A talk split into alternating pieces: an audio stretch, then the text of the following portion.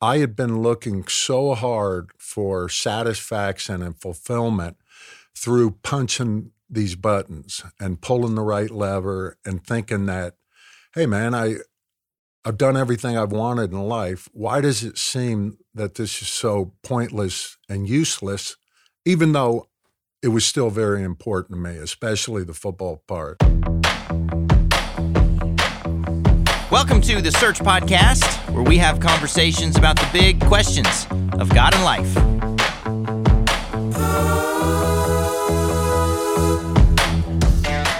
I'm your host, Blaine Larson, and today I've got a very special guest, Bruce Matthews. Yes, that Bruce Matthews, NFL Hall of Famer, amazing, amazing guy. And what's more amazing is that Bruce is now on Search's staff in Houston, Texas, and we're going to hear all about his amazing career and what led him to be doing what he's doing now with us. So, Bruce, thank you so much for being my guest on the podcast. My pleasure. Great to be.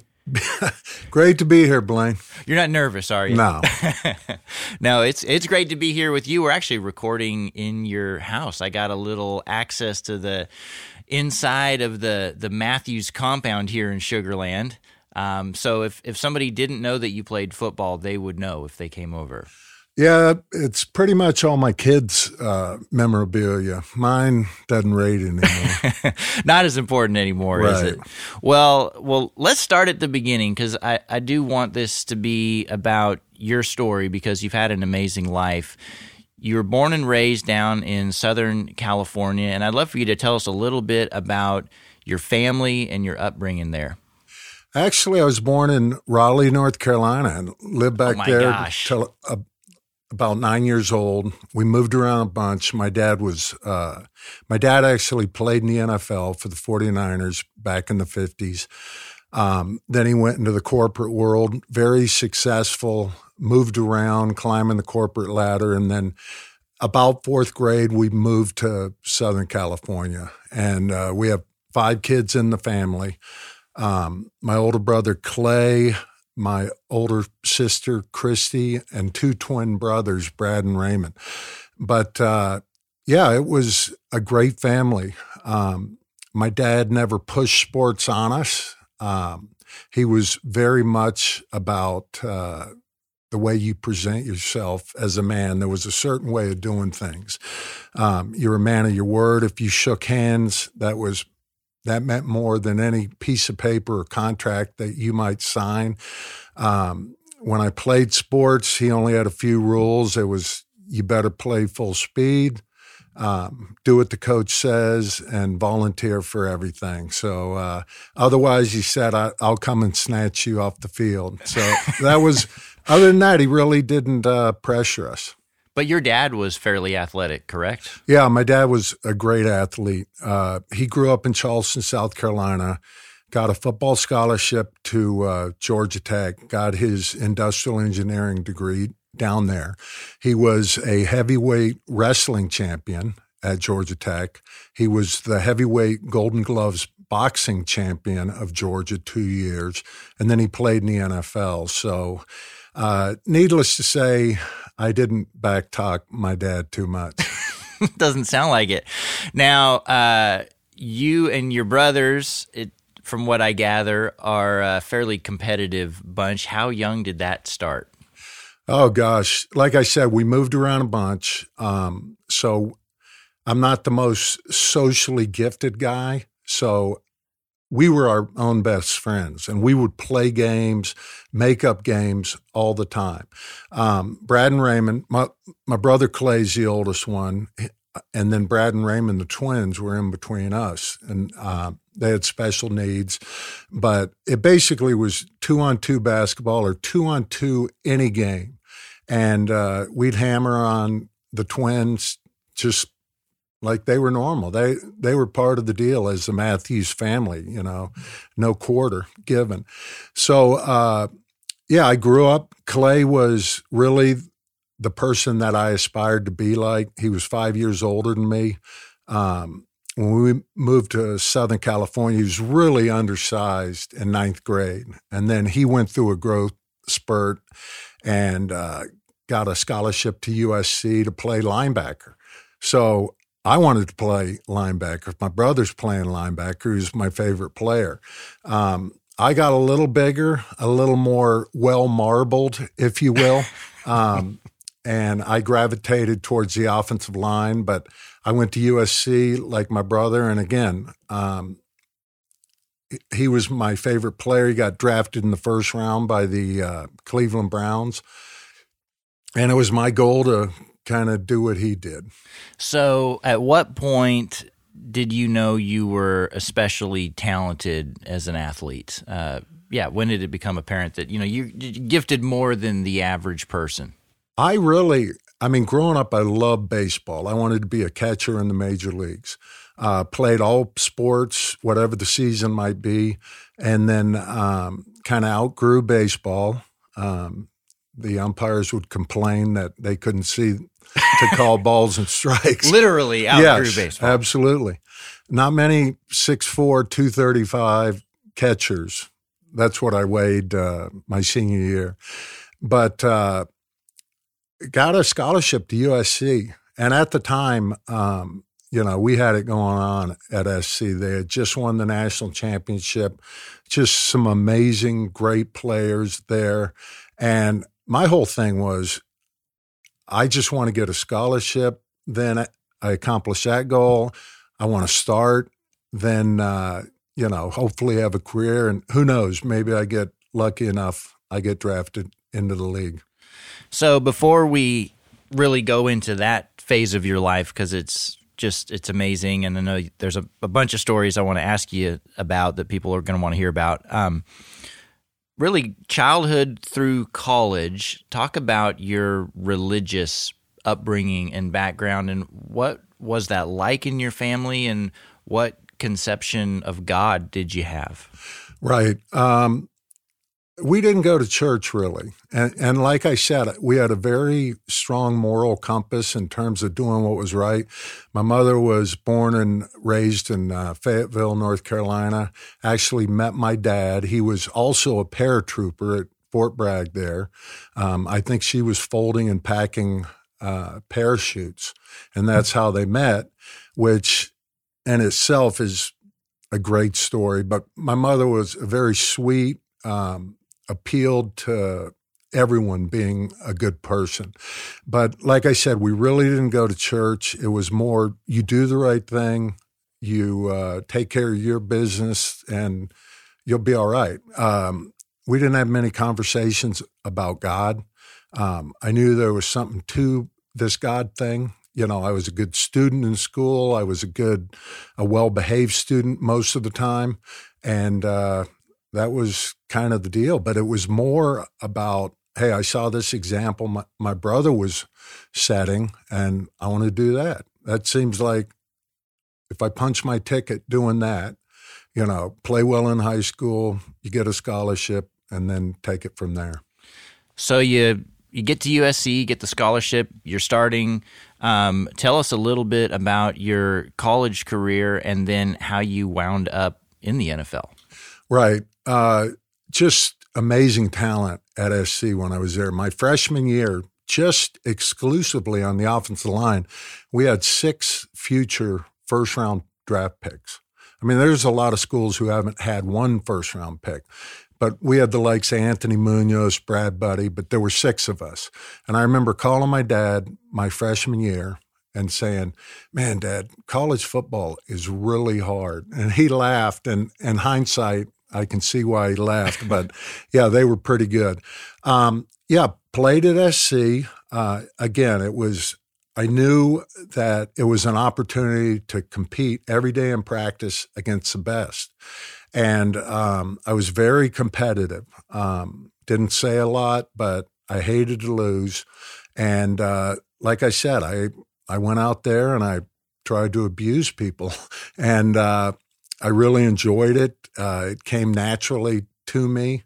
And I really was kind of shocked that I had as much success as I did. And to be honest, uh, I had no conception of uh, what the NFL thought about me. In fact, we went to one of the scouting combines um, in January of my senior year down in Tampa Bay. And a guy came up to me and he said, Bruce, I'd like to introduce myself to you. I'm Bill Parcells. I'm the new head coach of the New York Giants. And if you're available, we're going to take you with the 10th pick in the first round. And my jaw hit the floor because I thought, I knew we had had some good guys come through there, but, and I was thinking, yeah, I can play. I'm I'm as pretty good as those guys, but 10th pick in the first round, and I, I couldn't believe it. So I've always kind of been a Bill Parcells fan because he he was going to take me, but uh, the Oilers dra- drafted me with the ninth pick in the first round.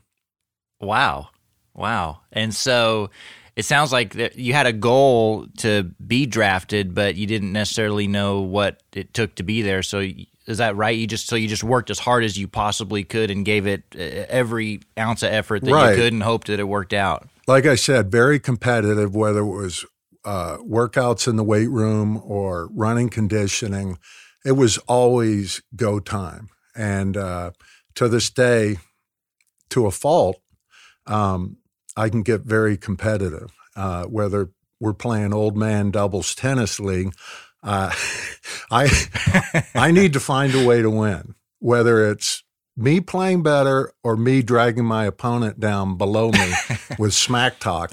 But um, no, it uh, like I said, I I really didn't know. I knew, all right, I want to get a scholarship, I want to start, and hopefully I get drafted.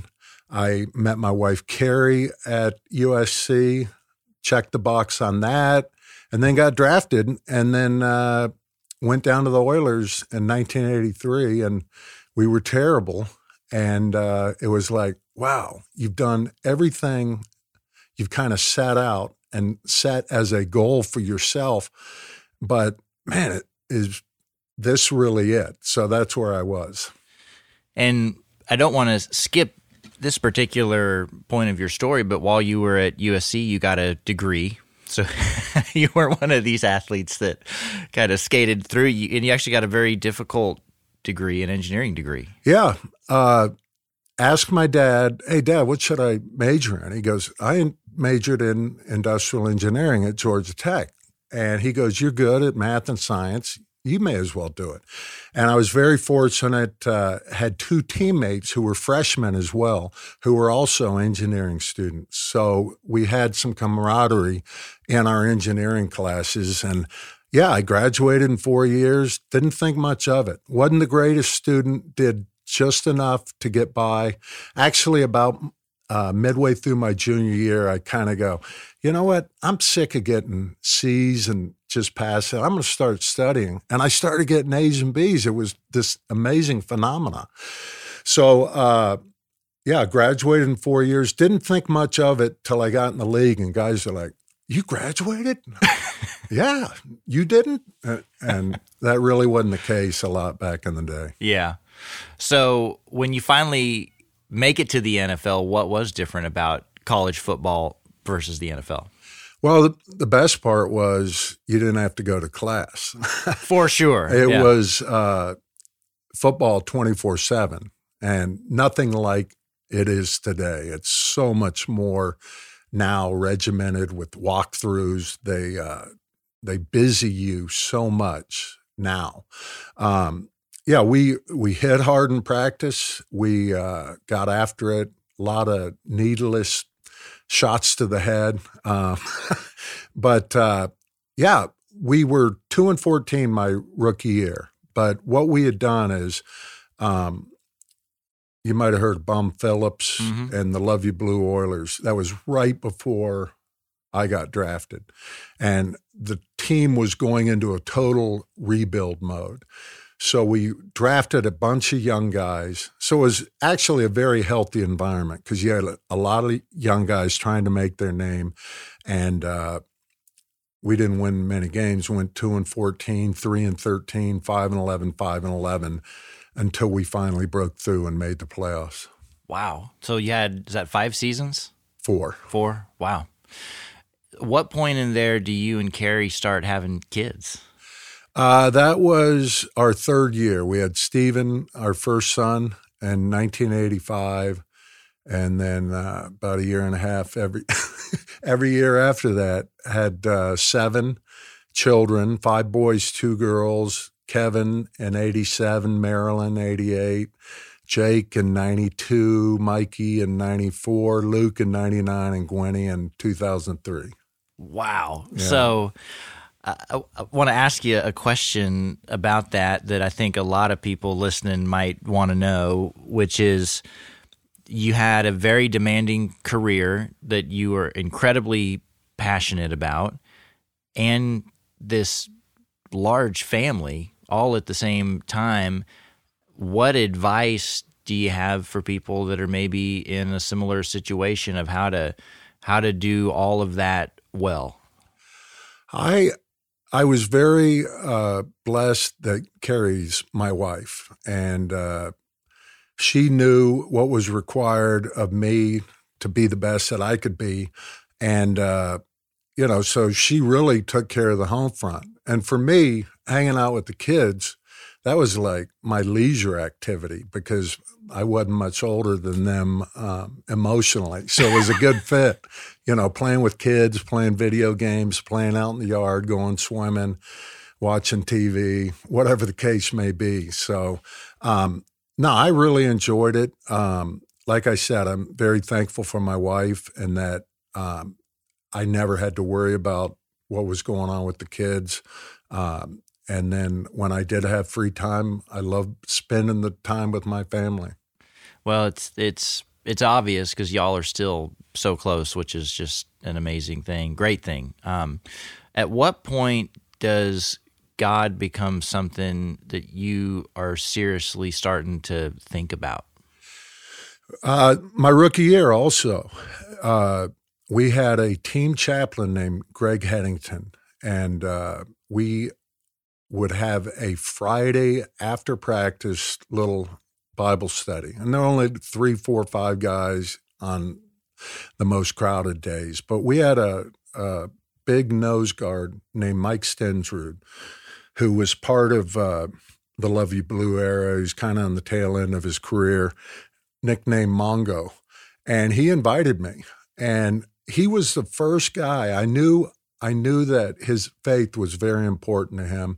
He had been through some things marriage wise and uh, drinking and stuff like that that he had dealt with. And I, but he was like one of the nicest guys, fun loving. You know, he's the type guy you're walking back to the huddle, you're going against him full speed in practice, and he's flicking you in your weak spot. You know, you double over or you do a fake fight with him in practice. And uh, I'm like, I like this dude. Uh, this is the kind of guy that I could hang out with. And he invited me as well to that uh, Bible study. And I became friends with Greg Haddington, and he kind of took me under his wing and discipled me. And it was then that I prayed re- to receive Christ. It was like I said, I, I knew there was something to God. I, I didn't understand all the ins and outs, but I knew it was something I wanted to have as part of my life. And was there any particular thing that really grabbed you about the message of Christianity when you heard it at that point in your life? I just it it made the big picture kind of come into focus.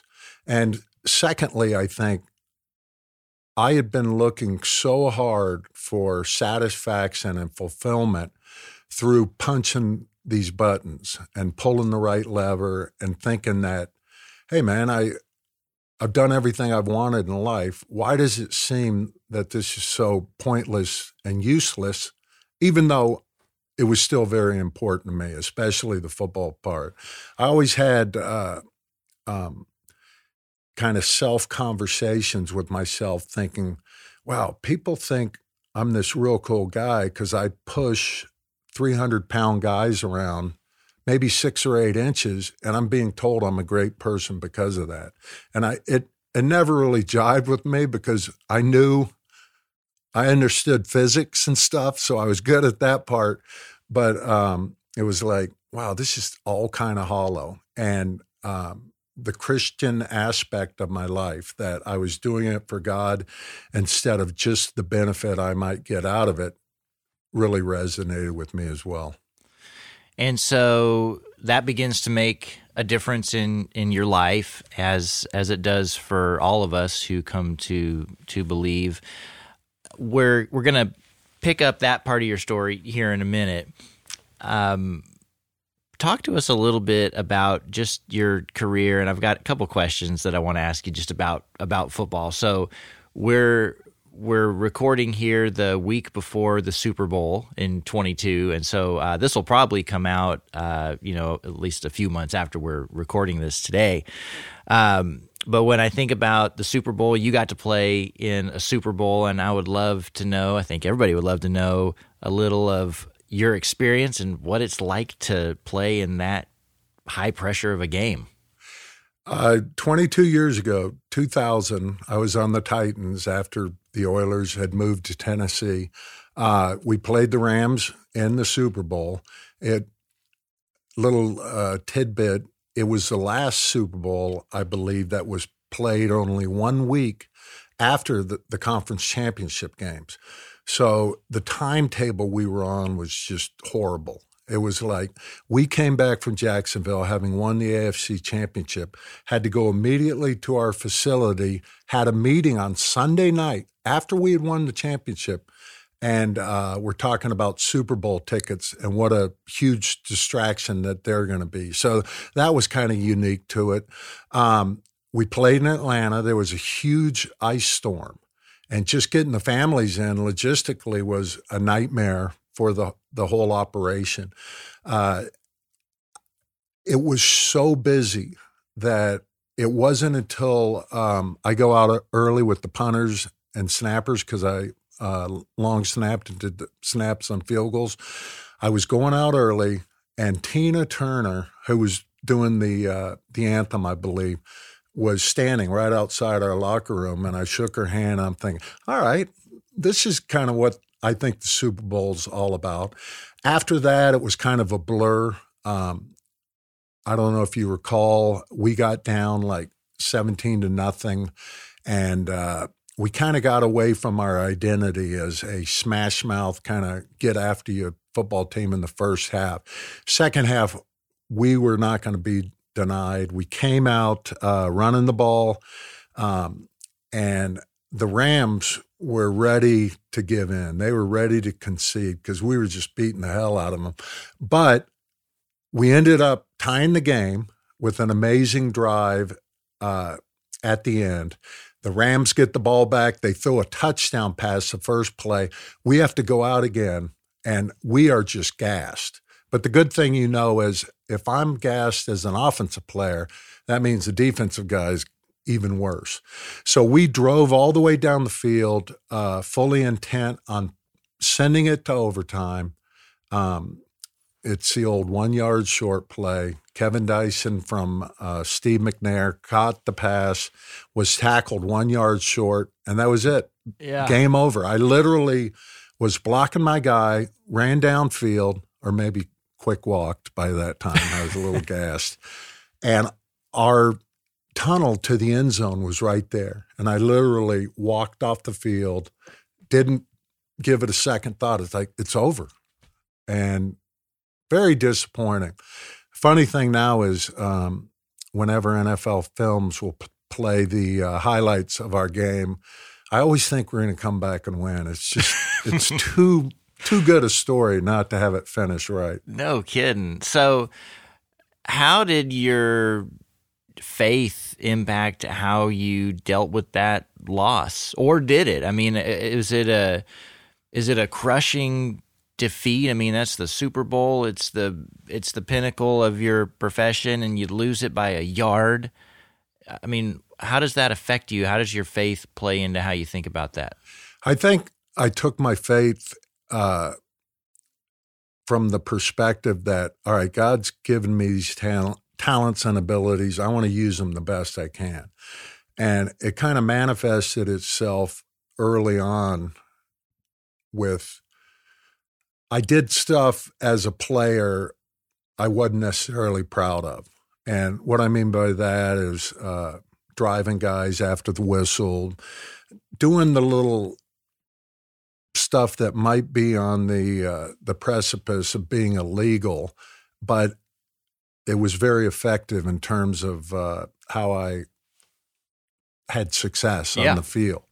But um, you know, I remember screaming at officials using not so good language when they dare call me for a holding call because I never held in my life. And uh, it just, even the Super Bowl, that was such, we had invested ourselves so much um, in that second half, and we were so gassed that it almost was a relief. I mean, I was very disappointed, but uh, yeah, I, in terms of my faith and how it affected me based on that loss, it didn't really bother me. Yeah, yeah. So, as you think back on your career, you had 19 seasons, and I believe uh, third on the list of number of games played without without breaking it, without being injured, not missing a game. Is that still right? Yeah, I played 19 years, which my brother played 19 years. He's played the most games by a linebacker. So I'm like, hey, I may as well uh, get 19 uh, like my brother. And that's something I'm very proud of that my brother also has the record. Um, yeah, I was just blessed, Blaine. Um, God gave me and my brother bodies that you could beat the crud out of, and we would bounce back. And I'm not saying this from um, like a macho thing where I I felt like I can play through this injury or something. I literally didn't feel bad. I felt good. And to be perfectly honest, we're in the middle of our 19th or my 19th year. And as the weather cooled, my play started to take off. You know, when it's hot, it's like, oh my gosh, just get me through the game. But as the weather cooled, especially in Tennessee, I, I felt like my performance improved. And um, I was thinking, wow, maybe I got a 20th year in me. But then I had a couple deals where I pulled a muscle during a game, had to take myself out. But it, I didn't think that much of it when I was playing. I thought, yeah, everybody feels this way. And it really wasn't until I got on the coaching side where you deal with players who have injuries and you have to accommodate for them missing a game. I'm like, wow, that that was pretty incredible that I was blessed so much and I never missed a game due to injury. Yeah, it's really amazing. I think you're you're behind uh, Tom Brady and Brett Favre. Is that right? Something like that. Something But, like that. You know, those quarterbacks, they they don't get hit They're most protected. of the time. Yes. Yeah. yeah.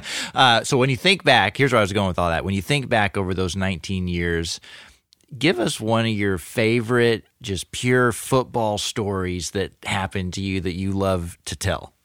I uh, so my brother Clay played linebacker.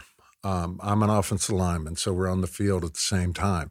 We're in the same conference, the old AFC Central, where the Browns and the Oilers and the uh, Titans eventually would be. Um, and so we played them twice a year. So going up to Cleveland and playing in the old dog pound was an absolute treat for me every time I went. And they intentionally would put the visiting team in the dog pound in where all the rowdy drunk fans would be.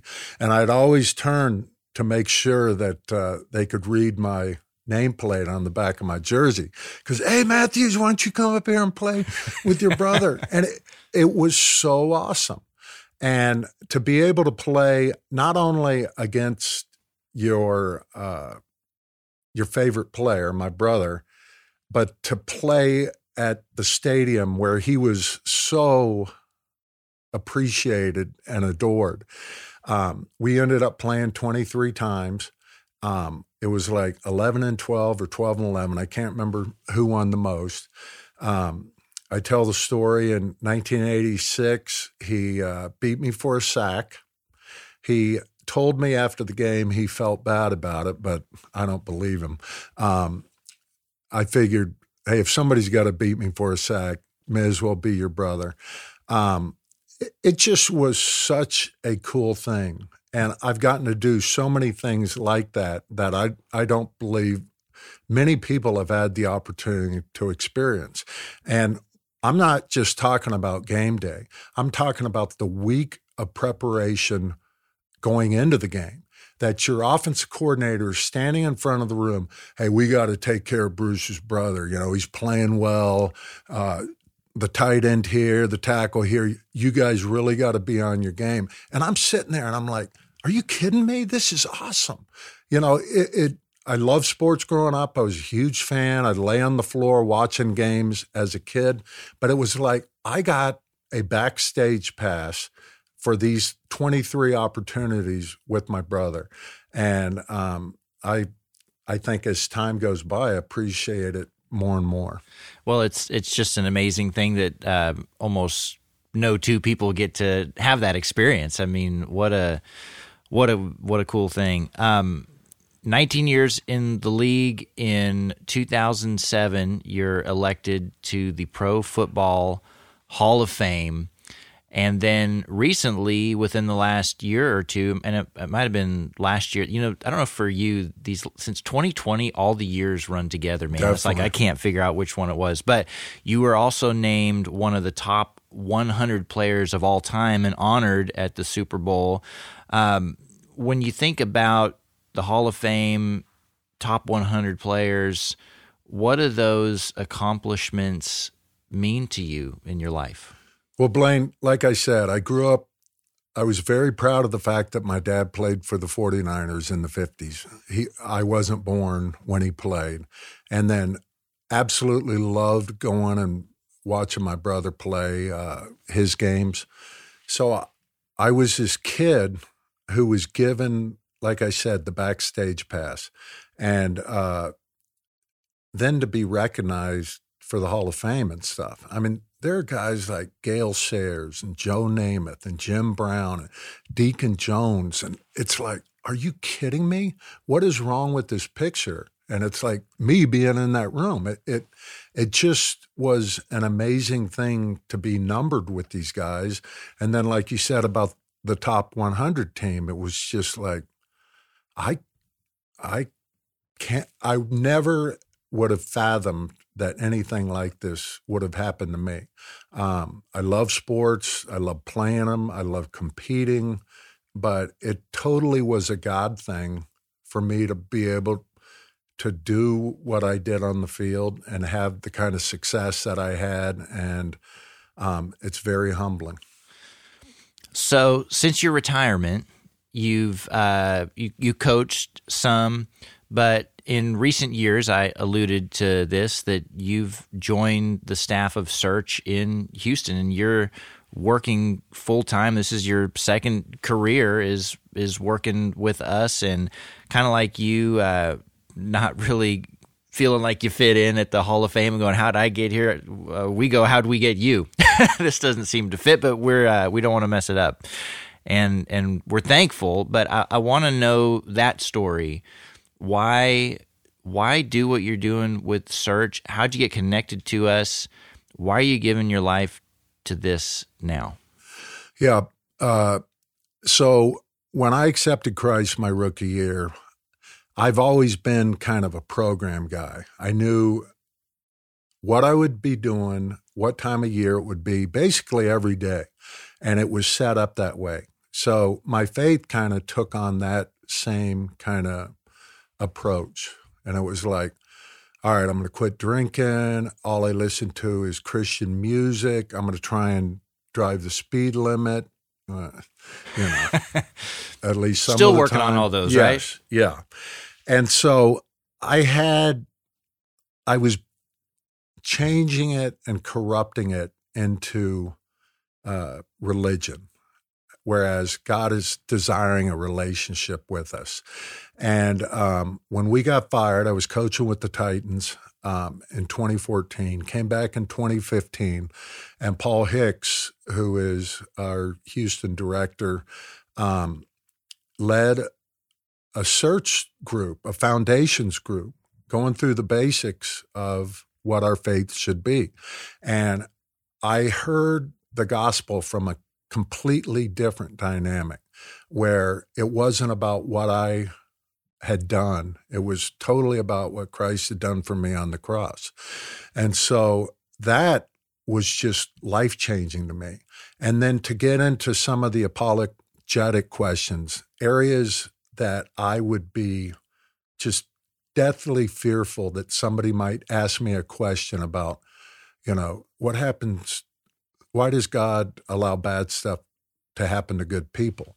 It was like, I don't know. And I don't have a good answer for that. And there was information there. It made sense to me. It just completely bolstered my faith. And my relationship with God changed as a result. And really, Paul uh, challenged me when um, I can't remember which book it's in, but um, we were talking about how one of Jesus's first commands was he commanded the disciples to come and follow me. I'll make you fishers of men. And then at the end of his ministry in the Great Commission, he said, um, Help me out. Go. Go and make, make disciples. disciples. Yes. Big impact on me. yeah. But anyway, I realized that I was kind of hiding behind my shield of if something is uncomfortable, then I want no part of it. And it was just an amazing thing to happen when I went and I trusted God, even though I didn't feel like it, even though I was still uncomfortable. But to engage with people on their spiritual journey to help them draw closer to God. And it was like God equipped me to be able to do that. And I'm like, this is the coolest thing I've ever been associated with in my life. And I've done, by the world standards, I've done some pretty awesome things. But this was hands down the coolest thing I've ever been involved with. And I, um, I still kind of went kicking and screaming because the uncomfortable factor, that's kind of always been my gauge. Hey, you don't want to do it, then don't do it. But God you know, calls us to make disciples. And um, when I started taking it from that perspective and just being obedient to what Jesus called us to do, it's just been an amazing journey. So, million dollar question is I can imagine a lot of people listening to this going, Bruce, why do you even need God? Okay. Forget even the ministry side of your life that you're devoting yourself to, but just in general, why do you need God? You you're one of the most successful people on the planet by any way that we measure it, at least here in America. Um, done well in all kinds of ways that most people can't even dream of. They think if if they're as successful as you were in your career and and they're that way in theirs that they'd they'd be set. Why do you need Why do you need God? I think Blaine, the biggest thing, and I think so many people share this uh, same phenomena as me. It kind, some people call it a midlife crisis. They do everything they think that they were called to do to bring happiness and contentment and joy and peace to their life, and it's a big goose egg. And I found that when I'm obedient to God, then I have peace in my life. I mean, not to mention the eternal benefits of heaven, but I know that what a privilege it is to be able to do this and to share in people's journey getting closer to God. And uh, that's that's really the answer in a nutshell. Well, and and we were talking a little bit before we we started here that accomplishments as as great as they are it, it, and I think anybody it, does, it doesn't have to be an, an, amazing accomplishment. It can be think of just something that if you're listening to this, something that you've done that you're proud of. You know that it wears off over the the impact of that that that high you get from achieving something wears off, and then you're just a guy again. Yeah, it's uh, I used to not necessarily grow weary of telling my story in terms of football, um, because yeah, it does. It wears thin. It loses its luster. But now it's just an opportunity to find common ground with people because so many people love the game of football, especially down here in Houston. And now that my uh, my Oiler fans are kind of aging out, you, you ask a young kid around here, you, you remember the Oilers? Ah, my dad told me about it. He used to throw stuff at the TV when you'd when you'd blow a lead. But uh, I think about um, sharing that and just like I said, creating common ground to take our conversation a little further and talk about the big questions in life. And it's um, again, it's I'm still learning. Um, like you said or alluded to a little earlier, I'm shocked that I'm involved with an organization like Search, but I'm I'm really excited to be here, and it's really a privilege. Well, it's a privilege, like I said, for us to to have you as part of Search. Um, just it's an amazing thing, Bruce, and I want to thank you for being my guest here on the podcast and letting me come here and uh, see part of your home and and uh, get to interview you here is kind of special. So thank you so much for being on the podcast today. My pleasure. And to all of you who are listening, if you like this podcast or any of the other ones that we've done, please rate and review us anywhere that you listen to podcasts. And until next time, thanks for listening.